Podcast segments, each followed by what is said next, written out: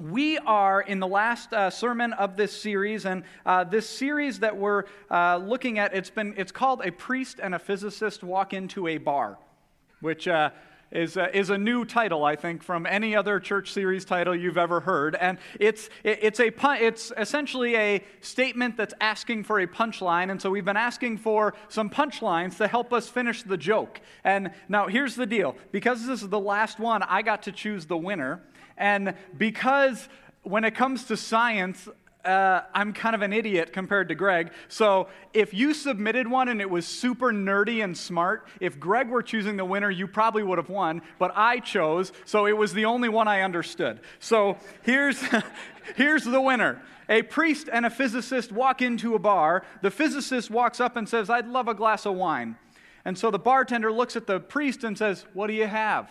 And the priest looks at him and says, How about a loaf of bread? Do you, it's a communion joke because we're at church.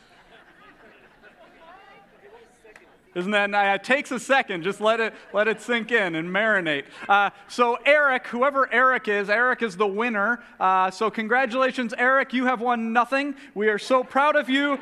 Budgets are tight all around. Um, no, actually, I think you get like a signed book or something, um, but I don't know. You might not, for all I know. Uh, but here's the deal we decided, since this is the last uh, sermon in this series, we've tackled some really hard things. So we thought, let's try and deal with a simpler one. And so we said, well, what could be simpler than Genesis 1 and how the creation story lines up with science and faith? So we thought, let's dive into that one because there hasn't been any controversy in it. So the question is Is it possible to be a rational, scientific minded person and a person of faith who takes seriously the story of Genesis 1? That's our question. And I, I, I, would argue this has been a rather convoluted one, um, which is why we're titling this sermon Creation Confusion because I believe there has been a bit of creation confusion. And the reason that we think these topics are so important is because when, when, research was done recently looking at 18 to 29 year olds who grew up in the church and then left, 52% of that group said the reason they left was because Christians were just too confident they had all the answers. And nowhere does this show up more than in the context of science and faith, and especially in the context of how the world was created and when it was created and how it was created. And so we want to be the kind of people that, that can say adamantly, we do believe that faith goes beyond reason at times, but we also are going to proclaim that faith should never go against reason. So these two things do not have to be juxtaposed to each other. So, I want to tell you about a couple experiences I've had as it relates to this question of the creation and Genesis 1. The, the first one is about my wife. So, my wife uh, grew up in a church in Iowa, and the church that she grew up in um, had a youth pastor there. And one of the things she learned in this youth pastor was that this youth pastor, the, one of the hills theologically he was willing to die on was that the earth was created 6,000 years ago in six 24 hour literal days. And if you didn't believe that, you weren't saved. Which was a whole thing. Um, so that was her experience. And then when I was growing up uh, and I was in high school, I thought that it was my job to defend God against the evolutionists. I thought this was my job, so I studied like a good nerd does. I read books by Michael Behe and Bill Dembski and Philip Johnson. As, as you can imagine, nobody invited me over in high school. I was very lonely. And, but I, what I realized is that and I, I, honestly just realized this like a month ago. I was preparing to answer questions that nobody was asking me. That I, like, do you know people like that? Who, like, every time you come up to them, they say something and you're like, I didn't ask you. Like, but that's what I was doing. I was preparing for a question and it was like, I, I, I thought I was preparing to defend God, but I think what I was doing was preparing to defend my own rightness my own certainty, my own sense of okayness that, like, well, I can defend this belief, I can defend this thing. And it, you know, sometimes it is just like an esoteric argument or a theological thought game, but it, it, it can get more serious than that. Because I, I remember hearing the story in 2014. Uh, there was a, a, worship leader who started a band, a guy named Michael Gungor, and he started a band called Gungor. And uh, he, he, he wrote a blog post in 2014 called What Do We Believe? And he had the audacity to say, as a Christian and as a rational minded scientific person, he didn't think he could believe that the earth was created 6,000 year, years ago in six literal days. He just, he, he, did, he couldn't fit that in a grid of a scientific worldview. And as churches have always done, they were gracious with him. Uh, they said, God bless you in your disagreement. Uh, no, they canceled tours. They threw his music out of the Christian bookstores that it was in, and they were just so hateful online and dismissed him out of hand.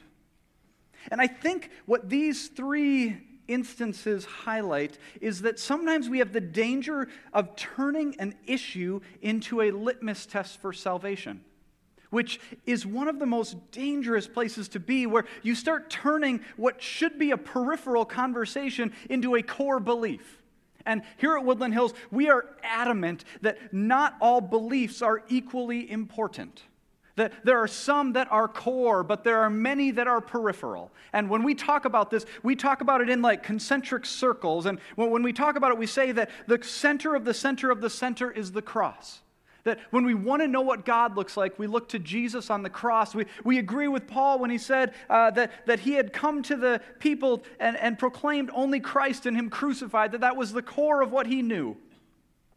And outside of the cross, uh, we have the dogma, the dogmas of the Christian faith. These are the creeds, the Nicene Creed, the Apostles' Creed, the historic Christian faiths. And, and then outside of the dogma, we have the doctrine, the way that we flesh out the dogma all the different ways we decide okay uh, how, how, do we understand within this um, denomination? What, what does sovereignty mean? How, how do we understand that within the context of the community we're in? And then outside of that we have opinion. And at this church we have a lot of opinions. Um, greg has a lot of wrong opinions. And uh, so, like, we have opinions about Old Testament and violence, right? We have opinions about charismatic gifts. We have opinions about what it looks like for a Christian to engage in politics. We have opinions about uh, sexual identity and gender ethics and how that works within a community. We have all these different opinions. And the danger, like I mentioned, but th- this has been a historic problem for the church, is that we start dividing over things we should have been discussing. That we take what is an opinion and we turn it into a core and then we separate. And uh, our goal, our hope, our plea for us as a church is that we would be a people that have a firm center with soft edges.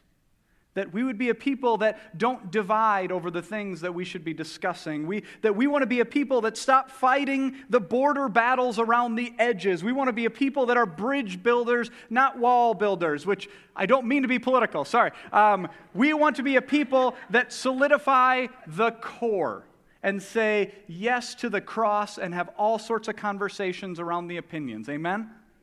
So, what I want to do is try and apply this to the topic of creation and Genesis 1.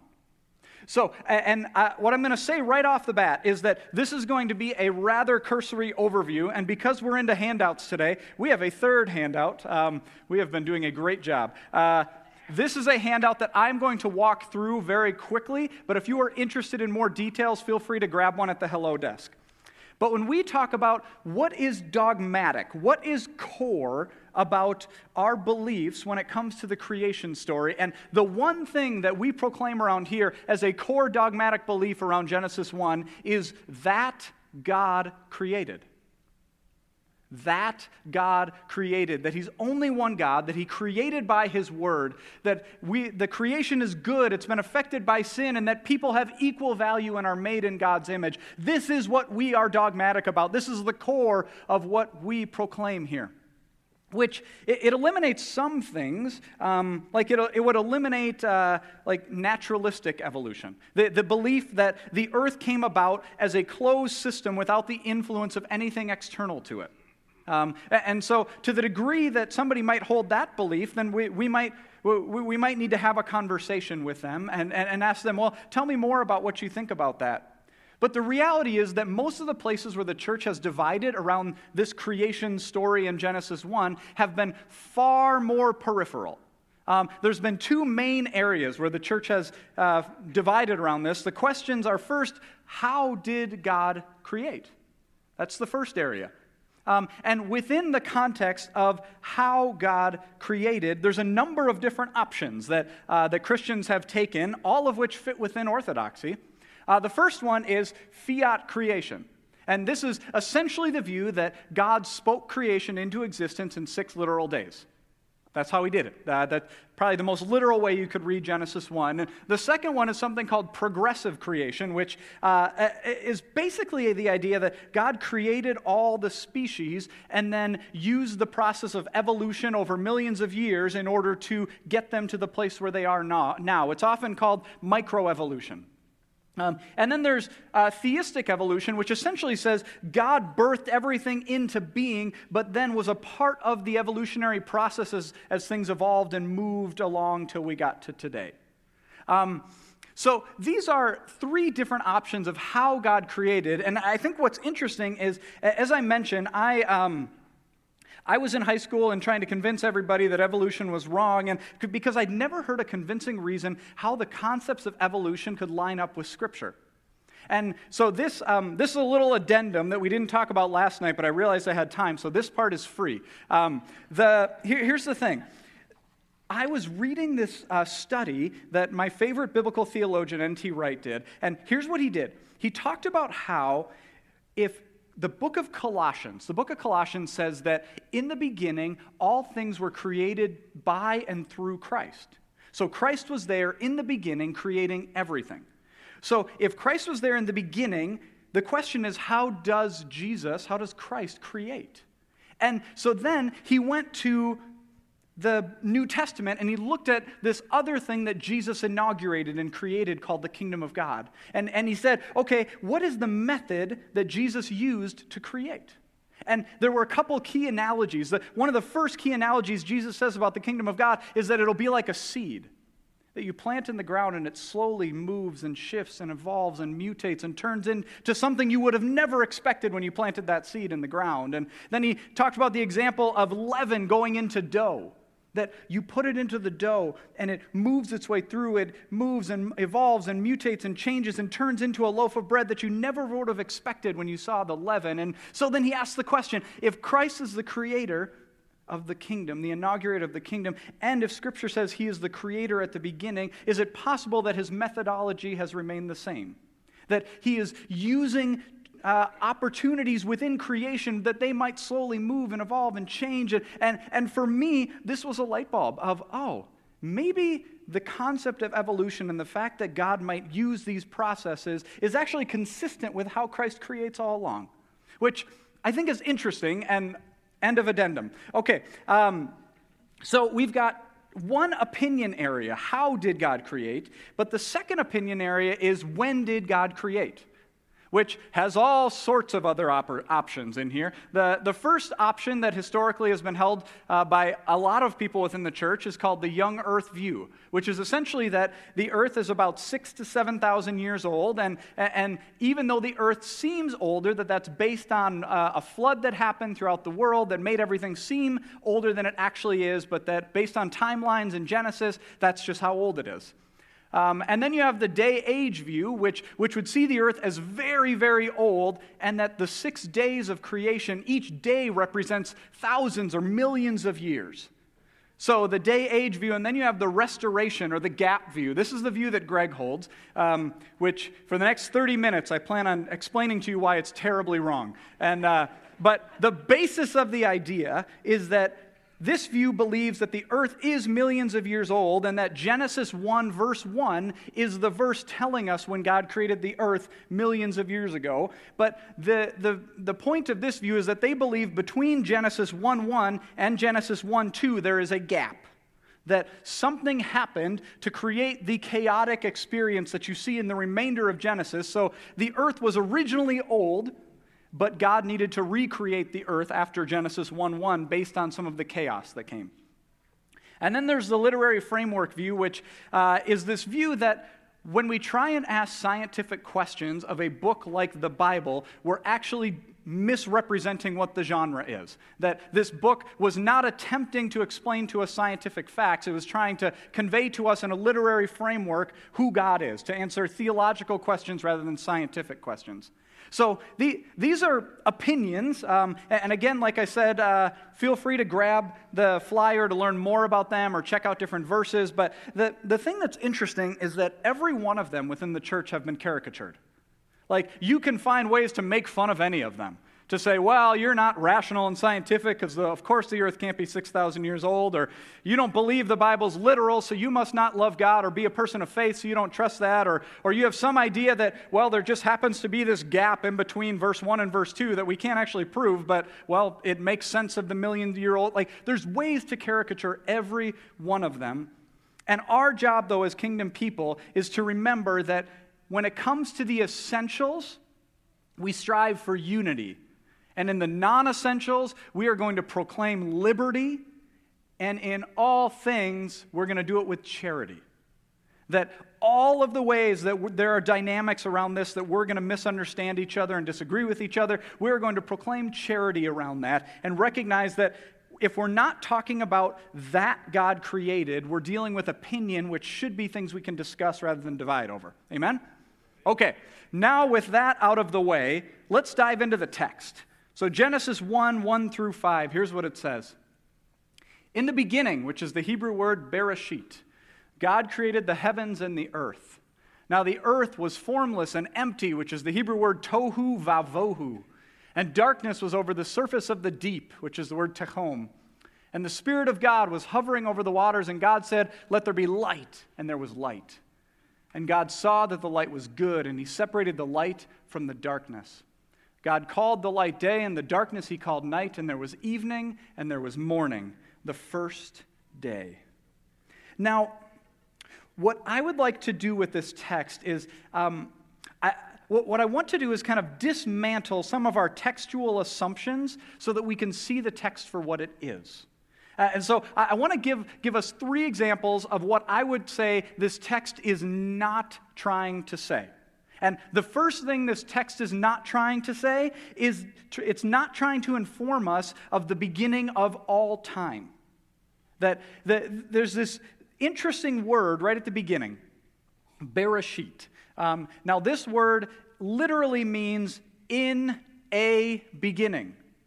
Um, some translations translate it as when God began to create, um, because there's no definite article in this word. Now, in Hebrew, they kind of cram a bunch of words inside one word. And so in this one, there, there's none of the notations to let us know this is a definite article, which is, um, I mean, contextually, a lot of translations will say in the beginning, because, well, it's the beginning of the Bible.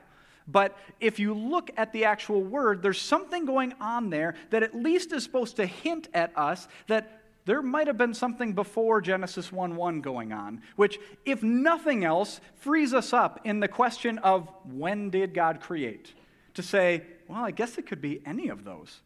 Um, uh, one of the other things that this text is not doing is I don't think this text is trying to defend what's called creation ex nihilo which is this, this theological idea that God created out of nothing, which I, I firmly agree that God does create out of nothing. I just don't think Genesis 1 is where we get the evidence for it. That there are a number of other passages we could go to that proclaim the fact that God did create out of nothing, but when we look at this text, What's interesting is that Genesis 1 2 says that when God began to create, even before he began to create, the earth was formless and void, which is this Hebrew word tohu vavohu, which it could be formless and void, but it often is translated disordered or chaotic or unformed. And so it's, it's as if the writer is trying to let us know right at the beginning there was some chaos that needed to be dealt with, which, which begs the question where did that come from if God hadn't even started to create yet? Which I think is why this text is not trying to make the argument that God created out of nothing, although there are other, are other places in Scripture that do that. And the third thing I think this text is not trying to do is to explain to us the process of how matter originated. Because if, if there's already matter when we walk into the text, then I think the message of the text is much more about how does God order the chaos than create the matter.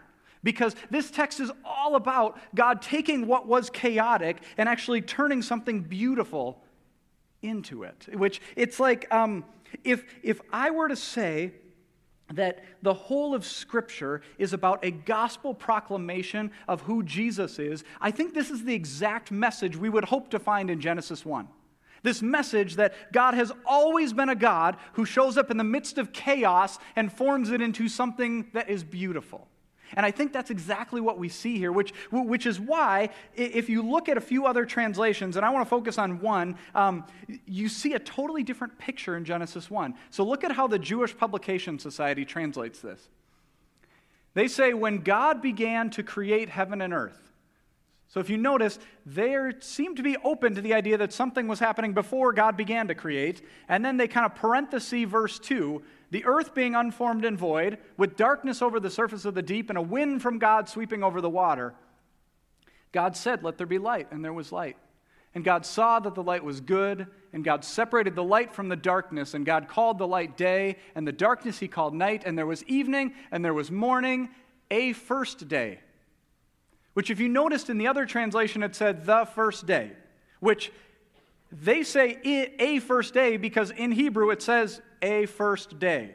And because there's not any theological baggage connected with the idea of this needing to be the beginning of time, they're able to look at it and say, well, it says a first day, which is pointing to the fact that there's something else we need to understand in this outside of necessarily what are the scientific implications of Genesis 1. So if this text is not helping us better understand when God created the world and how God created the world. The question is, what is the picture it's giving us? What is the visual we should get? What's the, are there any cosmological implications that we can learn from this text? So I, I want us to run through the six days to see, okay, what did God actually create when He created? So here's a picture of kind of a representation of Genesis 1, of what God created. And, and on day one, what God did is He separated the light from the darkness. So he took the light and the darkness and he separated them. And then on day two, he created this firmament, this vault. So, what, what, how the text describes it is he created this kind of hard surface pushed it up and another hard surface and lowered it down in order to separate the tohu vavohu, the chaotic waters. And so when he had separated those, you had this hard surface above and a hard surface below. And then on day three, the land is created. And it's created because God is able to take control over the chaotic waters. And then the plants and the vegetation come up. And then in day four, we have the stars. And what the text says is that God created a lesser light and a greater light, which it intentionally doesn't use the word sun and moon. Um, which we'll get to, but the, the image that you get in the text is it's like it's like a kid's bedroom where like you put the glow in the dark stars on the ceiling. Like the image cosmologically is that the sun is kind of jammed into the firmament, and the moon is jammed into the firmament, and the stars are all kind of put on that hard surface in the sky. So we've got that happening day four, and then day five, we have the fish created, we have the birds created. This is actually the day where um, God created sea monsters, is what it says in the text. So, um, which is actually really important, and we'll come back to that. Uh, and then day six, we have animals created, we have humanity created, and then day seven, we have the Sabbath, the seventh day. So the question is, if this is the cosmological representation in Scripture of what the universe is like, I think we have some serious scientific problems. Number one being, I, as far as I know, the earth does not have a firmament above it within which the stars, the sun, and the moon are kind of stuck to. Which, if, if that's not true, if, if that's not the literal way the world works, then what do we make of Genesis 1? Is it, is it inaccurate in its scientific explanation of the cosmological universe that we understand and that we see today? To which I would answer, yes. I would also say that's not the point. That if, if we want to read this text literally, we end up going down a lot of roads that end up being adventures and missing the point. That we start to start looking into the details and try and understand the nuance when the reality is, if we want to understand what the text is saying literally, we have to look at what the text is saying literarily, which look at this as what is the literature here? Is it, what's the genre? What are the figures of speech? What, what are the types of language that are being used? What's the context of it? Because it, I, I think what the story is conveying is more of a topical rather than sequential explanation of the creation of the world which shouldn't surprise us too much because that's what we see throughout the Gospels. That if you read the Gospels, they're, they're not sequential. They're, they're different one from the other because the authors are trying to convey a point, which doesn't mean it's any less historical. It just means somebody was trying to tell us something or maybe answer questions that you and I aren't asking. And I, I know I'm good at that. Answering questions nobody's interested in. So Here's what I think our challenge is that if the text, I think, is pointing away from Genesis being written to satisfy our curiosity about science, and if the cosmology appears to be incorrect with what we know about science, how do we understand this text? How do we translate? What do we do with it? And I think this is where reading the text literarily starts to help us because then we get forced to ask the question what's the genre here? What, what, what is the context within which we will actually be able to interpret this text? And that's where we get into the other creation stories. Because Genesis 1 is not the only creation story that was written at the time of Genesis 1. That there were creation stories written by the neighbors in the ancient Near East. There were ones written by the Sumerians, the Mesopotamians, the Egyptians, the Babylonians. And I think what's interesting is that these creation stories are actually the ones that help us calibrate the meaning of Genesis 1. Because, like, if we try and compare Genesis 1 to a science book, it's, it's like trying to compare communication in Morse code versus an iPhone. Like, these are totally different communication methods and they're trying to convey very different things. So, so what we're going to try and do is calibrate how we interpret Genesis 1 by looking at some of the other creation stories in the ancient Near East. And the one we're going to focus on is uh, one from Babylonia called the Enuma Elish. So we're going to take a look at a video and uh, see if you notice any similarities and how it differs from Genesis 1. Because of copyright restrictions, we trimmed some content from this sermon please visit our website, whchurch.org, where we'll try to post a link to the material that we used. Whew, I feel like we could just pray. That'll preach, huh? Man, well, that's weird. Um, okay, now, what we got to do is get in the headspace of the ancient Near East because that story is very similar to other creation stories that would have been around at the time of Genesis 1. And if that was the type of story you had seen for how creation happens, can you see how unique Genesis 1 would have seemed? So, what we're going to do is take a quick look at what are some similarities between these stories because it's, uh, the, there are some very obvious ways there's some borrowed material, but even more so, there are places where the Genesis creation story is utterly unique in the ancient world, which I think is where we start to get at the lesson. So, the similarities the, the first similarity is that each of them have a six day creation. So, both of them, the creation happens in six days, uh, which is similar and consistent in the ancient Near East. Uh, the second similarity is that they both have creation out of chaos. That, that in the Genesis story, you have creation out of the tohu vavohu, out of the chaos. Um, in the Enuma Elish, there is a definitely more messy version of chaos. Uh, a lot of killing, a lot of violence going on, but the, the creation is done out of chaos. Um, the third similarity is that there are sequence similarities. So in both stories, the light is created before the sun, before the moon, and before the stars. And in both stories, humanity is the final thing created. So you have at least a similarity in that way.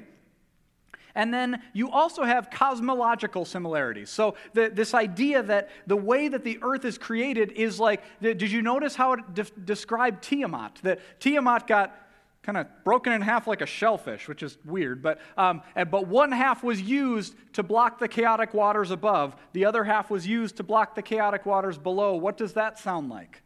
That it's similar to the language you get in Genesis 1 of how creation happened.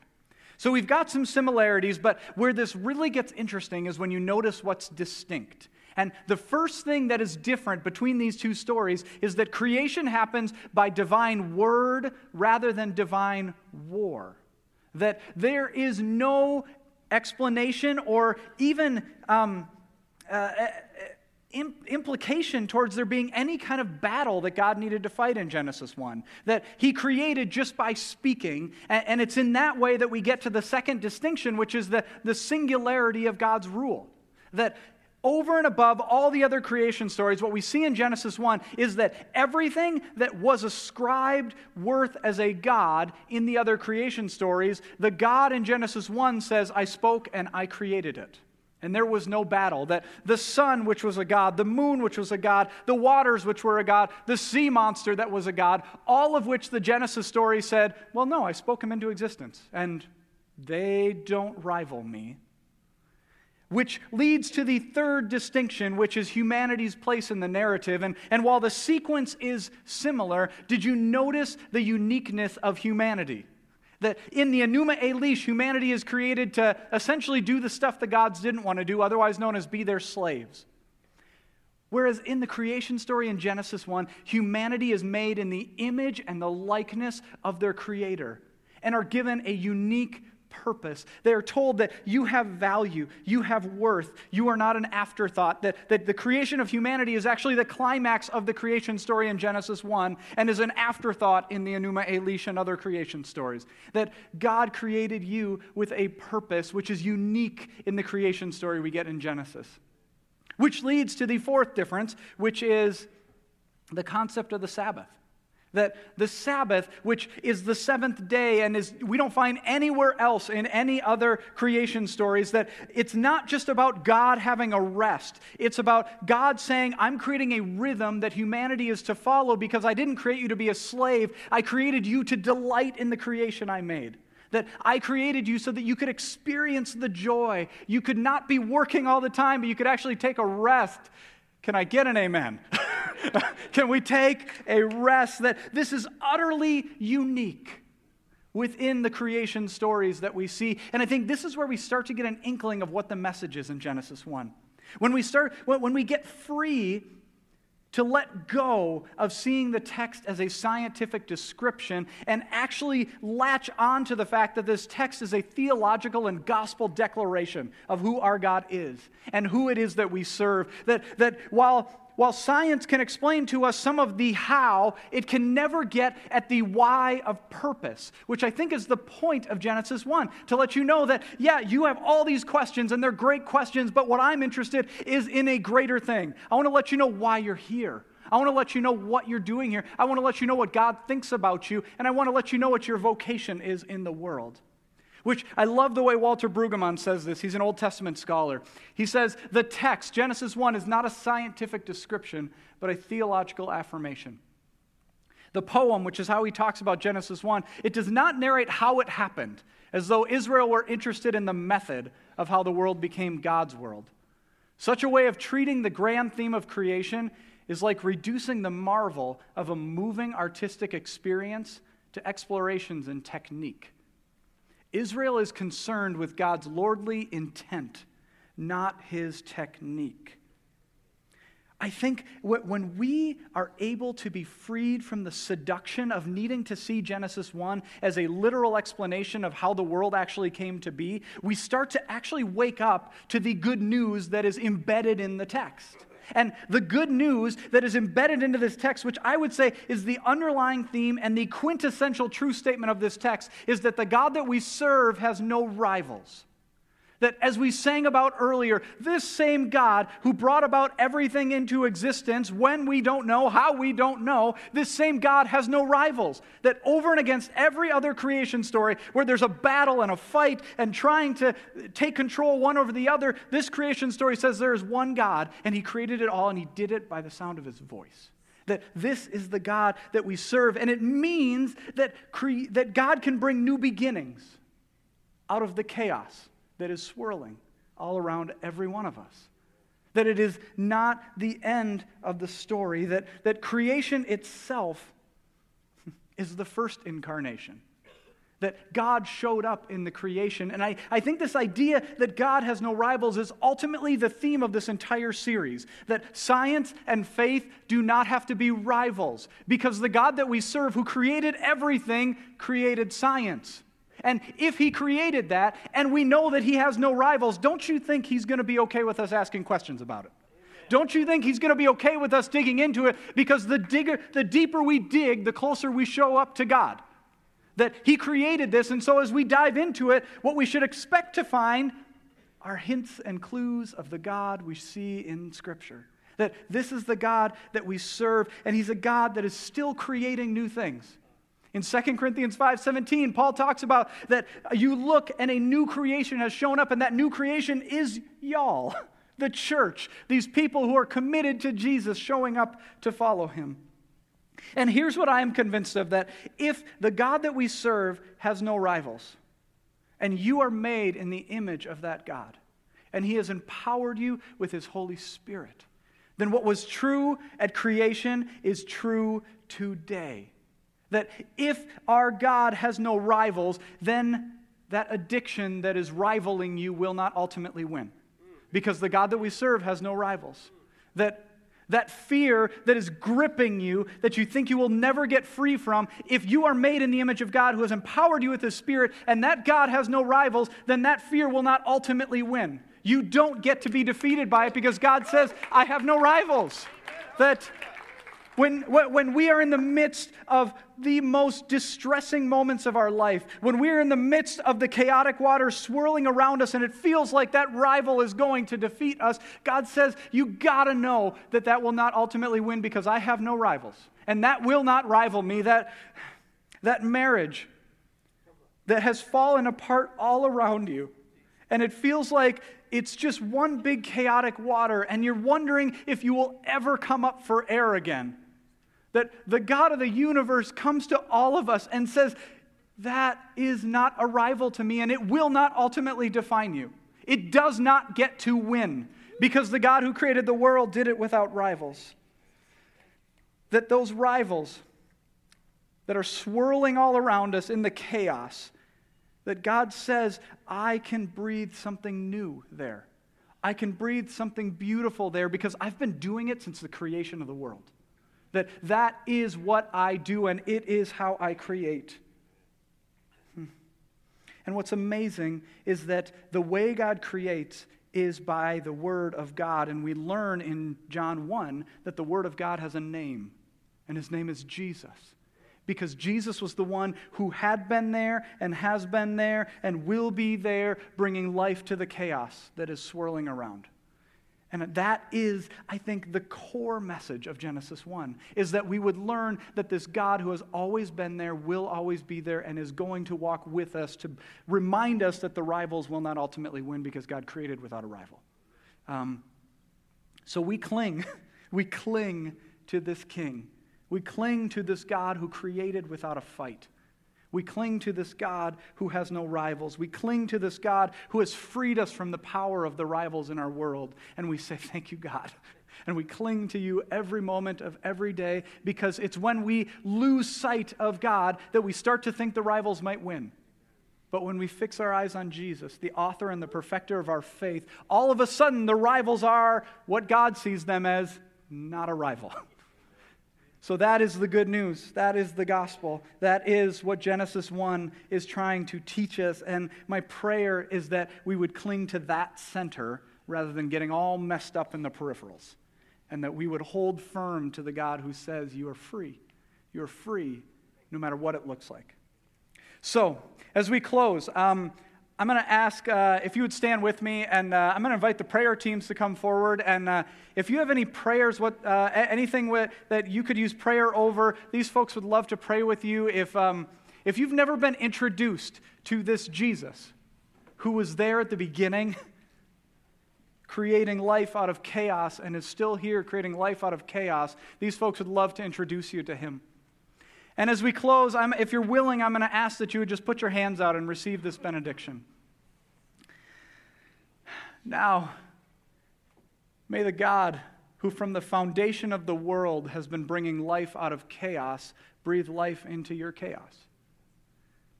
May you be reminded that you are not an accident. May you be reminded that you are not an afterthought. Now, may the God who from the foundation of the world has been bringing life out of chaos, breathe life into your chaos. May you be reminded that you are not an accident. May you be reminded that you are not an afterthought. And may you remember that the Spirit of God that was hovering over creation is still hovering now.